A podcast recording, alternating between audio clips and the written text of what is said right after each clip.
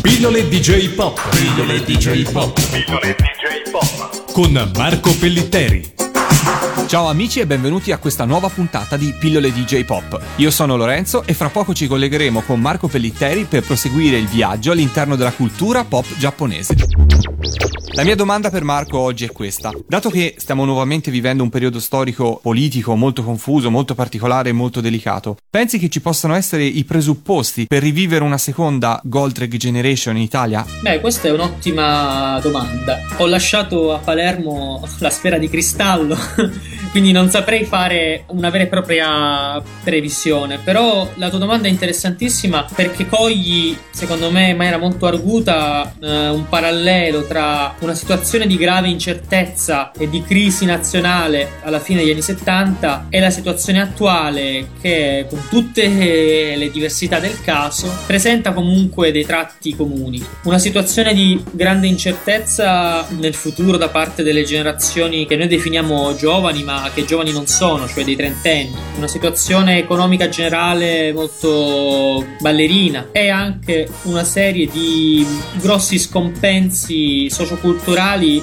nel sistema di riproduzione sociale, ovvero la scuola e la famiglia. Negli anni 70 e 80 il grosso di questo sentimento pro giapponese per le serie animate l'aveva fatto in realtà la grandissima novità estetica, contenutistica di questi disegni animati e il loro numero esorbitante data la moltiplicazione delle emittenti proprio in quegli anni. Poi chiaramente il prodotto era gradito perché una tonnellata di schifezze resta una tonnellata di schifezze, siccome i bambini non sono stupidi come gli adulti, decidono con il loro gusto, quindi hanno scartato a suo tempo le cose diciamo di minore qualità, hanno invece portato sul palmo di mano le cose di maggiore maggiore qualità. La differenza con quello che invece avviene in questo periodo è che c'è una situazione innanzitutto dal punto di vista della trasmissione televisiva, quindi diciamo del sistema radiotelevisivo molto diversa, molto più parcellizzata. C'è il satellite, tanto per cominciare, dove vengono stoccate tutta una serie di produzioni d'animazione o d'antan o nuove che però stanno sul satellite, non è che tutti hanno il satellite oggi. Le nuove serie quando vengono trasmesse vengono trasmesse trasmesse non sempre nella maniera più organica possibile, vengono cambiate d'orario, eh, vengono saltate le puntate, non vengono presentate come piccoli eventi televisivi come era avvenuto fino alla prima metà degli anni 90. Pensiamo a quanta pubblicità era stata fatta da Italia 1 nell'82 prima della trasmissione di Lady Oscar. Lady, Lady, Lady Oscar, tutti fanno festa quando passi tu. Oh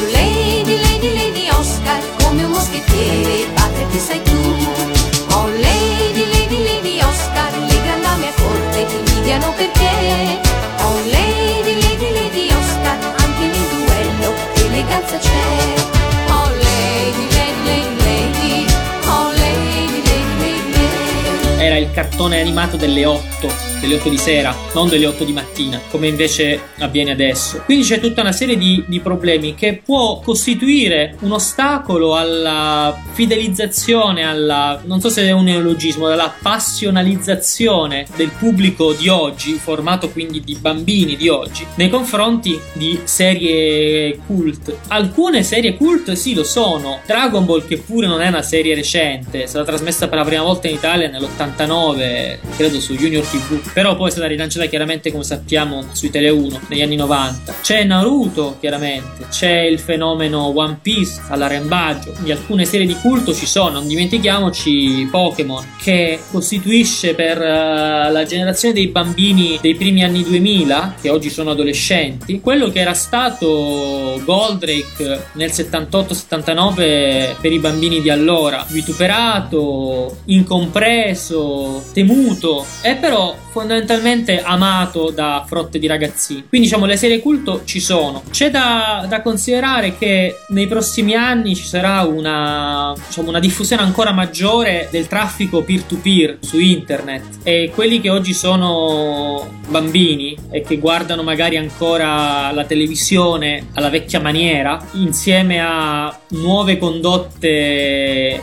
di uso della televisione come puro terminale per la visione di DVD acquistati dai genitori, che magari sono ex otaku. ecco, a parte questo, siamo, sono comunque una estrema minoranza. Il discorso internet parcellizzerà ancora di più, secondo me, la visione, permettendo a bambini di tutto il mondo di guardare roba non trasmessa in televisione. Ricordiamoci che il motivo per il quale c'è questo collante, torno sull'espressione, dal punto di vista dell'immaginario, dei personaggi, nella generazione di coloro i quali oggi hanno dai 30 anni ai 40 anni, insomma circa, è costituito dal fatto che 20 anni fa o ti guardavi la televisione o non ce n'era, non c'era il videoregistratore, o se c'era comunque le videocassette in commercio non trasmettevano cartoni giapponesi. E quindi o ti guardavi la puntata all'ora X, il giorno X e l'indomani andavi a scuola e commentavi con i tuoi amichetti e quindi avevi la percezione precisa che c'era una comunità magari parcellizzata qua e là, ciascuno a casa sua o magari gruppi di amici, di ragazzini che facevano la pausa compiti e guardavano i cartoni animati. Oppure o c'eri dentro o eri fuori. Oggi invece la situazione essendo molto più fluida molto più complicata risulta più difficile, a mio avviso, che si crei lo stesso tipo di comunità dal punto di vista della fruizione televisiva. Chiudo il discorso dicendo che non vorrei sembrare pessimista, ho citato poco fa internet, ma una delle grandi caratteristiche rivoluzionarie di internet è che internet è veramente la prima diciamo, piattaforma tecnologica, mediatica, che consente veramente una interazione da pari a pari, da uno a tutti, da tutti a uno da tutti a tutti. E siccome una delle grandi caratteristiche di internet nell'ambito della, sì, dell'animazione dei fumetti, ma in generale dei gruppi di appassionati, è quella di dare vita a forum, newsgroup, eh, mailing list, siti vari nei quali c'è il contatto tra i vari appassionati, che è una premessa molto molte volte, una premessa al contatto faccia a faccia. Pensiamo agli appassionati che organizzano utilizzano i pullman, i punti di ritrovo a Lucca o a Romix e magari si ritrovano da tutta Italia e si sono visti magari a Romix eh, per la prima volta. Quindi questa possibilità c'è, però eh, qua stiamo parlando di, di adolescenti e di giovani adulti, non stiamo parlando di bambini. Quindi è difficile poter eh, fare una previsione, diciamo, sensata almeno da parte mia, è difficile eh, rispetto a quello che può avvenire di qui a 10 anni, di qui a 15 anni, coloro i quali oggi hanno